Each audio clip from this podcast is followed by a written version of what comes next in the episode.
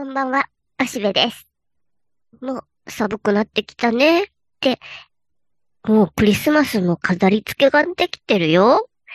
おしべはね、いつも名古屋駅から、えっと、切手というね、あの、昔の中央郵便局は今、みんな立派なビルになって、それは切手と呼ぶんだけど、とてもわかりやすくていいネーミングだなといつも思ってるけども、その切手のところを通るんだけど、そこにもすごく大々的なクリスマスのイルミネーションっていうか、失礼になっていて、もうと思ってたら、なんかすでにカップルとかがその下のところでうっとりしてたりして、うっとりするのは早いんじゃないのって感じはしたけど、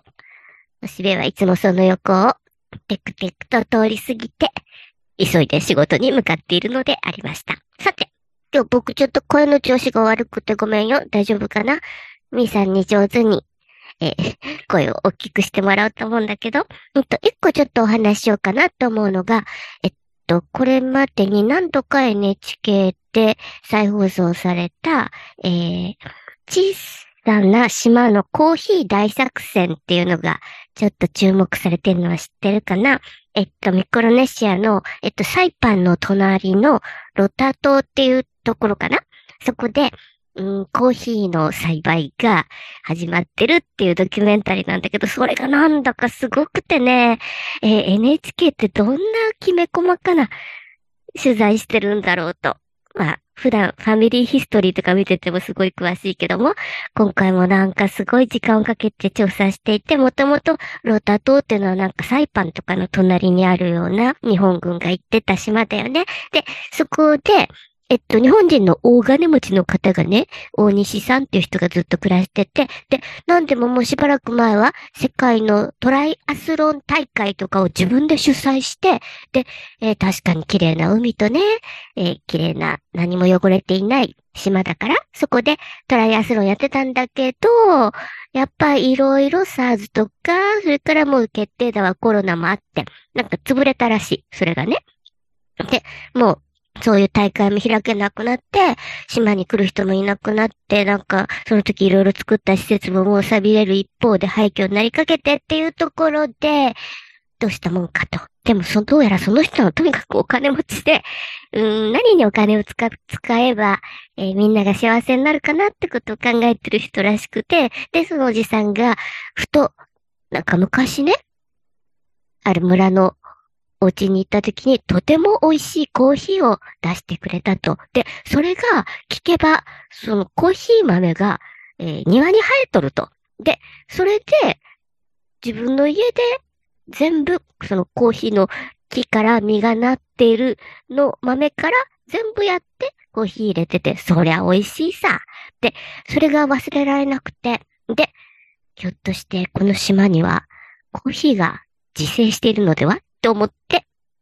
なんか市の人たちに働きかけたんだよね。で、でもみんななんかあんまりなんか飲まないらしくて、今は、その村の人たちは。で、そんなあったっけ？みたいな感じだけど、まああるかもねって言ったけど、どっか探してみようってなった時に、またそこにすごい人が出てきて、なんか山をこう渡り歩くね、昔の参加みたいな人がいて、で、その人にこう頼んだら、わかりましたって言うんで、えー山をこう、寮でね、ハンターなんだけど、それが巡るときに、あ、ありましたよ、と。で、かなりの面積で、えー生えてます。っていうことを教えてくれて、何？で、その、えー大西さんも言ってみたら、うーん、確かに。でも、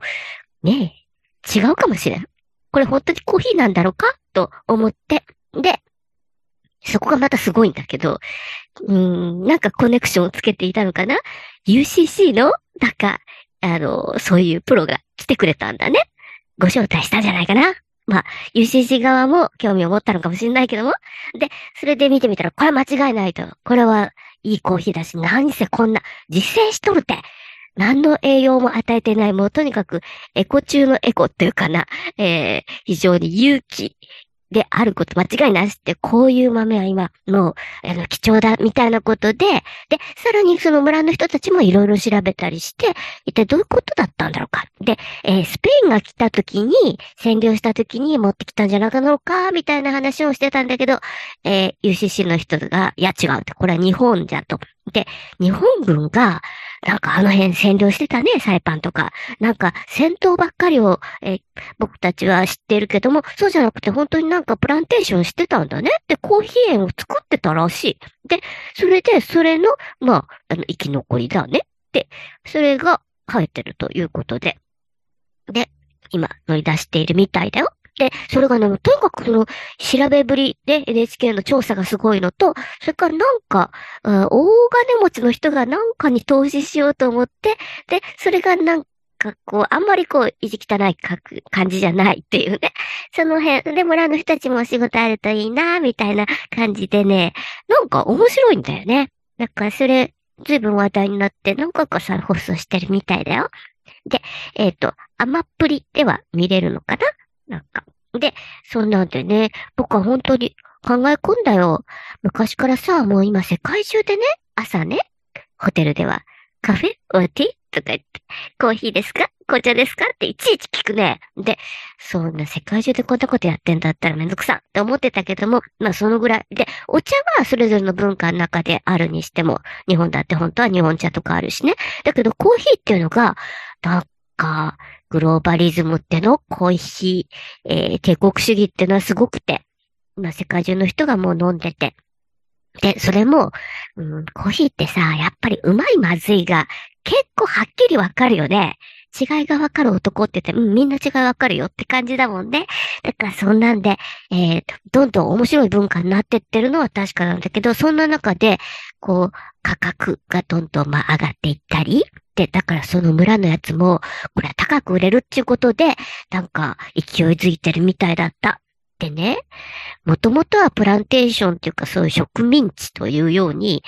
うん、なんか工業製品みたいなのを、その土地の人とは関係のない作物を作らせて、結局は貧困に陥らせた、みたいな帝国主義の悪しき側面としてプランテーションっていうのは学んできたような気がするんだけど、でも結局植物くんたちってのは偉いから、なんか根付いてんだよね。まさにコーヒーたちは。大して世話しなくても、その風土に合ったものをちゃんと植え付けていけば、その後日本軍になっても、とっくにもう負けて、で、撤退して、で、日本の設備とかももうボロボロになって廃墟になってるんだけど、でも、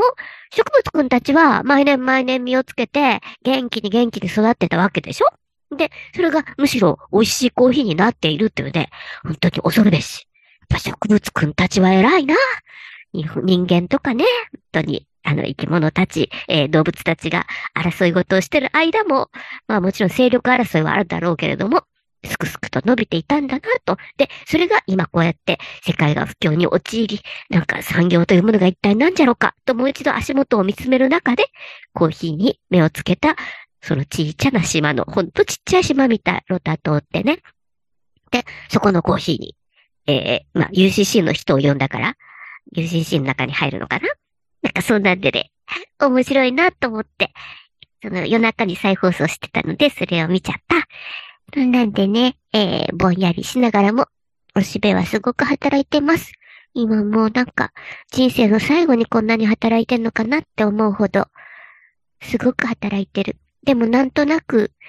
うーん、多分そんなにもう長くは生きていないんだろうなーっていう感じがあって、このようにこう小さく、さよならって言い、言いたいがために、えー、いろいろ片付けをし、えー、今できることだけちょいとやってるって感じかな。なんとなく、えー、人生の引退に向けて、え歩き始めてるって感じのおしべでございました。じゃあ、またね。バイバイ。